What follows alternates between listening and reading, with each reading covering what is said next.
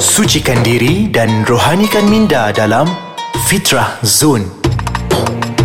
Assalamualaikum warahmatullahi wabarakatuh. Terima kasih sekali lagi bersama dengan saya Dain Lukman menerusi Fitrah Zone di podcast Ais Kacang. Ah, mudah-mudahan kita semua dirahmati oleh Allah Subhanahu Wa Taala. Mungkin ada ada kita, kita sekarang ni sedang drive kereta. Mudah-mudahan selamat tiba di tempat yang dituju. Mungkin ada sekarang ni yang sedang uh, bersembang dengan kawan. Maka mudah-mudahan ukhuwah yang bertaut itu seterusnya bertaut sehingga ke syurga. Jadi sebenarnya menyebut tentang kawan, hari ini kita nak bersembang tajuk berkaitan dengan kawan juga. Iaitu kawan ke makan kawan. Ha, jadi sebelum tu kita dengar dahulu di antara firman Allah Subhanahu taala sebab seelok-eloknya kita nak mulakan satu majlis ilmu itu, kita mulakan dengan firman Allah Subhanahu wa taala. Okey, Allah Subhanahu taala telah berfirman di dalam surah Ali Imran ayat 103.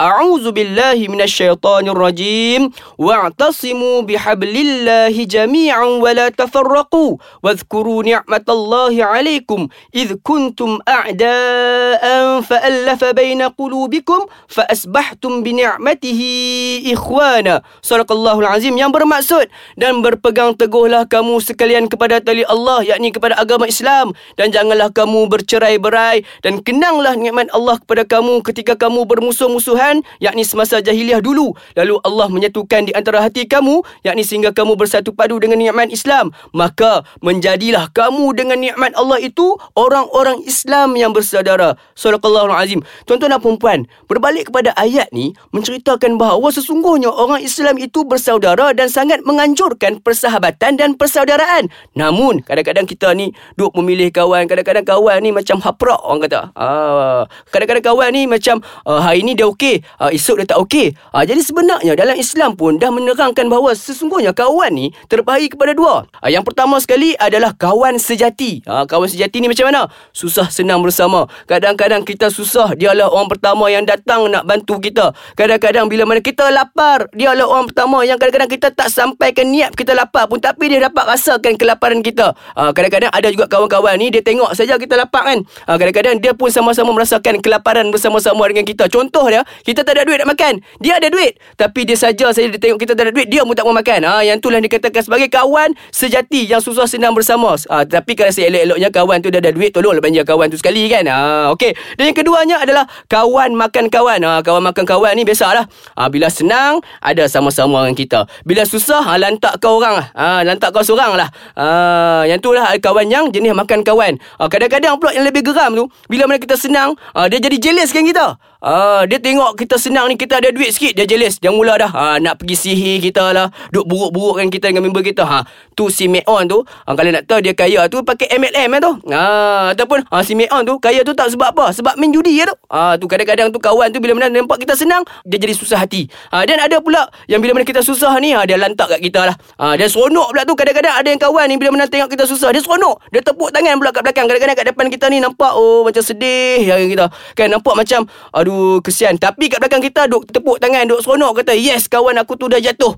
Uh, itu adalah kawan yang makan kawan. Jadi uh, macam manakah cara sebenarnya kita nak pilih kawan ni? Uh, macam-macam cara sebenarnya kita nak pilih kawan. Tetapi yang penting kita perlu membezakan dahulu yang mana yang kita berjadikan kawan dan yang mana kita tak boleh jadikan kawan. Sebab itulah ada ulama yang mengatakan bahawa berkawanlah dengan si penjual minyak wangi. Sekurang-kurangnya kalau kita tak dapat uh, berkawan dengan dia. Kita dapat bau wangi dia tu. Walaupun kita tak beli minyak wangi dia tapi kita dapat bau wangi dia tu. Dan janganlah kamu berkawan dengan tukang besi. Kadang-kadang kita tak dapat pun besi ataupun tak dapat pun pedang. Tetapi yang kita dapat adalah bara yang panas tu terkena merecik kat kita. Ha jadi kena yang pertama sekali yang penting sekali adalah kita perlu bijak untuk mengklasifikasikan dahulu yang mana kawan yang kita boleh jadikan kawan dan yang manakah kawan yang kita boleh sekadar uh, kawan saja. Uh, tetapi nak lebih daripada tu tak boleh. Tetapi Ha, kalau macam langkah-langkah yang lain ni kita, kalau kita nak tahu, lebih tahu, kita akan berehat sebentar. Teruskan bersama dengan saya, Dain Lukman. Sebentar saja lagi menerusi podcast Ais Kacang di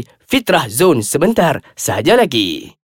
Alhamdulillah sekali lagi bertemu dengan saya selepas kita berehat sebentar-sebentar tadi. Uh, jadi sebenarnya kita teruskan lagi bab berkaitan dengan langkah-langkah bagaimana kita nak memilih kawan ni. Tapi sebelum tu nak sekali lagi saya wawarkan sekiranya uh, sahabat-sahabat sekalian ingin uh, mendengar suara saya ini ke udara, pastikan anda untuk download dan install terlebih dahulu aplikasi Ais Kacang di App Store dan Google Play Store. Ataupun tuan-tuan dan puan-puan boleh untuk follow kami di uh, IG kami di Instagram kami Ais Kacang MY ataupun tuan-tuan dan puan-puan boleh juga untuk uh, like kami di Facebook kami di Ais Kacang. Ataupun tuan-tuan dan puan-puan sekiranya ada sebarang pertanyaan, sebarang cadangan, sebarang komen, sebarang segala-galanya sebarang lah boleh untuk uh, merujuk kami menerusi aiskacang.com.my Okey jadi kita tak mau buang masa lah. Kita teruskan lagi cara bagaimana kita nak pilih kawan ni. Yang pertama sekali kalau kita nak pilih kawan ikutlah seperti saranan sepotong hadis Nabi sallallahu alaihi wasallam.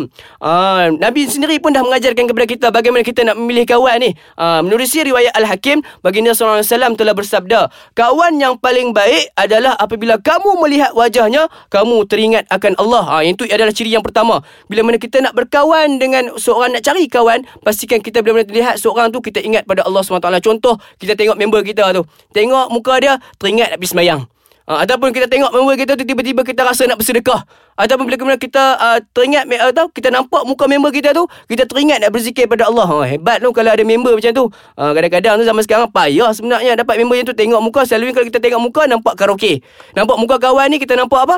Nampak uh, nak pergi tengok wayang. Uh, itu kebanyakan pada hari ini. Jadi kalau kita mampu untuk dapat seorang sahabat yang bila kita tengok muka dia tu kita boleh ingat pada Allah SWT, maka pilih kawan ni. Itu adalah ciri pertama yang digariskan oleh baginda SAW. Ciri yang kedua, mendengar kata-katanya menambahkan ilmu agama. Ha, tu dah. Cari kawan tu biarlah cari orang yang mampu. Orang kata bila kita dengar kata-kata dia tu, kita akan bertambah ilmu agama kita. Macam saya lah eh. Berkawan dengan saya. Ha, berkawan dengan saya dari Lukman ni, insya-Allah lah bertambah ilmu agama tu. Ha, kalau nak tambah lagi ilmu agama, jangan lupa untuk follow IG saya. Ha, dari Lukman. Okey. Sempat juga untuk promote diri saya tu alhamdulillah. Okey. Dan seterusnya kata-kata uh, baginda SAW juga berpesan, kalau nak pilih kawan ni, sekiranya kita melihat gerak-gerinya, kita akan teringat mati. Ha, tu dia kita tengok gerak geri dia tu kita akan teringat mati selalu kita ingat mati ni time bila Ha, time solat lah. Nampak kawan solat, gerak-geri dalam solat, kita teringat, Ya Allah, dekatnya mati tu. Kan? Ha, bila mana kita tengok sahabat kita ni, dia bergerak nak ke masjid je. Ha, tu kiranya member kita tu, kawan kita tu, selalu ingat mati lah tu. Jadi, carilah orangnya tu. Kita berdamping lah dengan sahabat-sahabat yang macam tu. Dan, seterusnya hadis Nabi tu menyebutkan lagi, sebaik-baik seorang kawan di sisi Allah adalah yang terbaik terhadap kawannya. Ha, sebaik-baik seorang kawan di sisi Allah. Nak jadi terbaik di sisi Allah, kenalah jadi orang yang terbaik dengan kawan dia. Okey, itu adalah ha, cara mudah ataupun langkah-langkah yang mudah yang telah digariskan oleh baginda SAW di dalam memilih kawan. Yang pertama sekali, sekali lagi saya ulang. Pertama sekali bila kita tengok wajah dia, kita teringat Allah.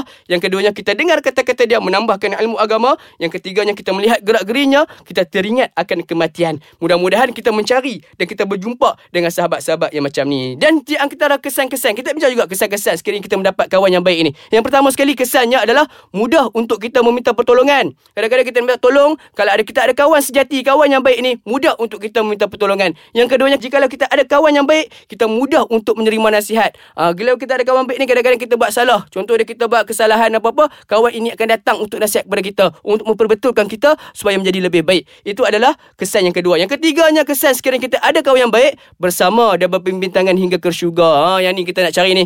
Kawan orang kata apa, bukan sekadar kawan di dunia, tetapi ni kita nak cari seorang kawan yang sampai ke syurga. Ha, yang tu yang kita penting tu. Ha, sebab tu kalau kawan syurga ni, selalunya kita tak jumpa lah dekat shopping-shopping kompleks. Ha, nak cari kawan syurga dekat mana? Dekat majlis-majlis ilmu, dekat uh, macam sekarang ni dekat podcast Ais Kacang, dekat mana lagi? Ha, dekat masjid dan sebagainya. Ha, gitulah kawan-kawan yang mampu untuk memimpin tangga kita ke syurga insya-Allah. Dan yang keempatnya, kesan yang keempatnya sekiranya kita mendapat kawan yang baik adalah bila kita melakukan kebaikan, dia akan puji kita.